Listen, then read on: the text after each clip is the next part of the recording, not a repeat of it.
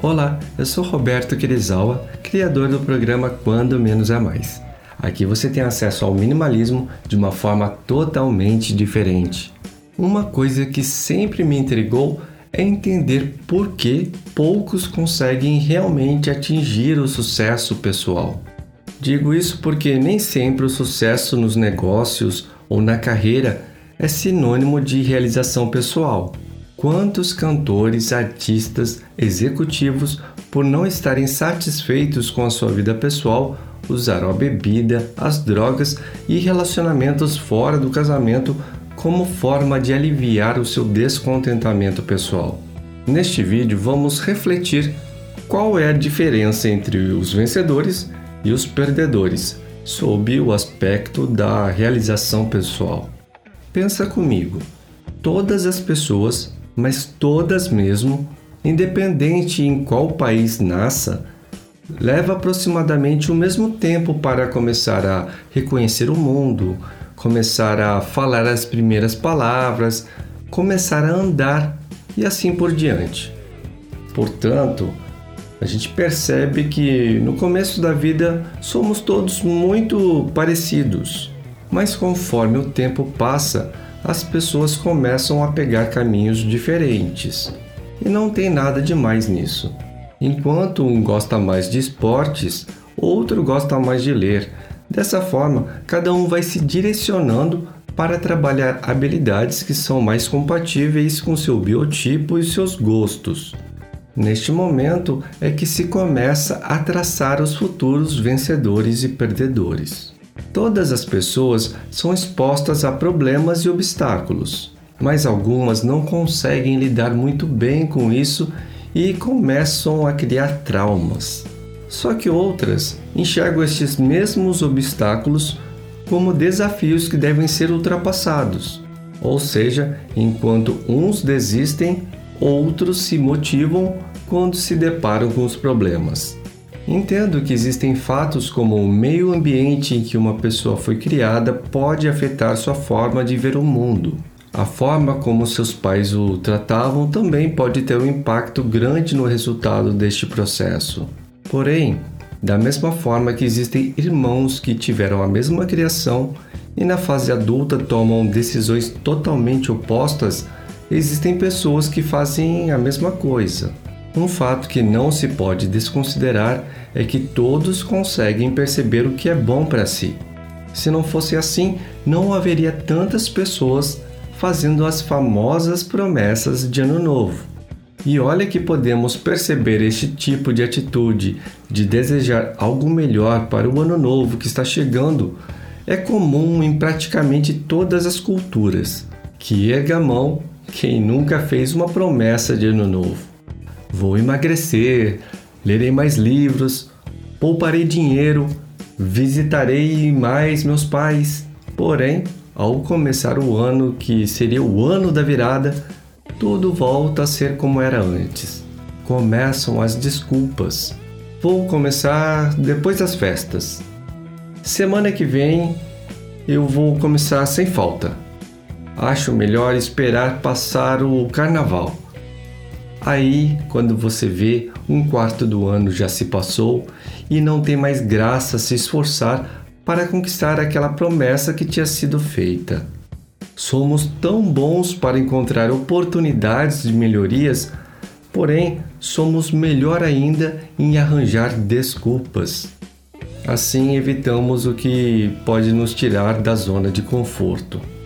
Isso acontece com todos, comigo, com você, com o Zezinho, com o Guinho e até com o Luizinho. Fracasso vira a zona de conforto. O grande problema quando isso acontece é que você se acostuma com o fracasso. Você pode fazer inúmeras promessas e criar um monte de metas, mas sempre encontra desculpas para não cumpri-las. A primeira reação não é deixar de lado. Nós começamos com a procrastinação, ou seja, começamos a empurrar com a barriga. Tem imposto de renda para declarar? Ah, mas o prazo final ainda está longe, deixa para depois. A casa está uma bagunça. Bom, estou cansado hoje, mereço descansar. Tem aquele relatório que eu prometi fazer no fim de semana. Ah, hoje ainda é manhã de sábado. Mais tarde eu faço isso. Da mesma forma, tratamos nossas metas pessoais e vamos deixando a vida passar, tornando espectador e não condutor. É como se você estivesse num carro e você escolhe sentar na poltrona do passageiro. Só que você não sabe qual o destino deste carro. O motorista é quem decide para onde ele vai e qual caminho ele vai pegar. E você, mesmo assim, aceita entrar nesse carro e se contenta em ficar observando o caminho que o motorista decide fazer. Não seria melhor você escolher a posição de ser o motorista? Desta forma, você poderá conduzir o carro para onde você quer chegar. E melhor ainda, você poderá decidir qual caminho pegará. Em nossas vidas existem pessoas que acabam escolhendo maus hábitos e outras que escolhem bons hábitos.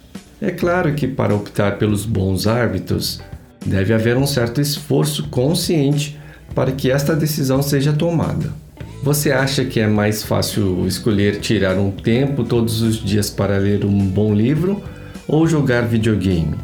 É mais fácil optar por fazer exercícios físicos diariamente ou ficar nas redes sociais? Quanto mais difícil é optar por cozinhar todos os dias para ter uma alimentação saudável do que escolher comida de fast food. O problema é que a maioria das pessoas querem a satisfação imediata, mas acabam perdendo o mais importante que é a conquista dos objetivos a longo prazo. Para ter uma vida longa, saudável e plena, é necessário muito esforço. As escolhas que se toma a cada dia é que vão criando o caminho que você tomará. E este caminho pode te levar para onde você sonha ou não. Depende apenas de você. Portanto, hoje mesmo pegue aquelas suas anotações de início de ano e retome seus objetivos. Talvez o objetivo que você traçou seja difícil e complexo para se atingir. Utilize o método de vida para conquistar. Ou seja, quebre seus objetivos em diversas ações a serem feitas até que chegue em uma ação básica e fácil para se começar. E então comece a realizar esta ação básica diariamente para começar a criar o hábito que dará base para a próxima ação e assim por diante, até que você consiga alcançar o seu objetivo. Por exemplo, se você quer emagrecer, que tal começar a colocar duas colheres de açúcar no seu café em vez de colocar três. Depois de 15 dias, quando o seu paladar estiver acostumado com duas colheres, passe a colocar uma colher. Mais 15 dias passados, quando estiver acostumado com uma colher, retire totalmente o açúcar do seu cafezinho diário. Pronto! Este é um pequeno passo que lhe dará confiança para prosseguir realizando outras ações na mudança da sua rotina para uma alimentação mais saudável. Comece com coisas fáceis e pequenas. Vá aumentando o nível dos desafios conforme sentir que entrou em uma zona de conforto. Faça isso com tudo, desde alimentação, exercícios físicos, leitura, estudo, trabalho e assim por diante. Entenda que para crescer é necessário não ficar estagnado.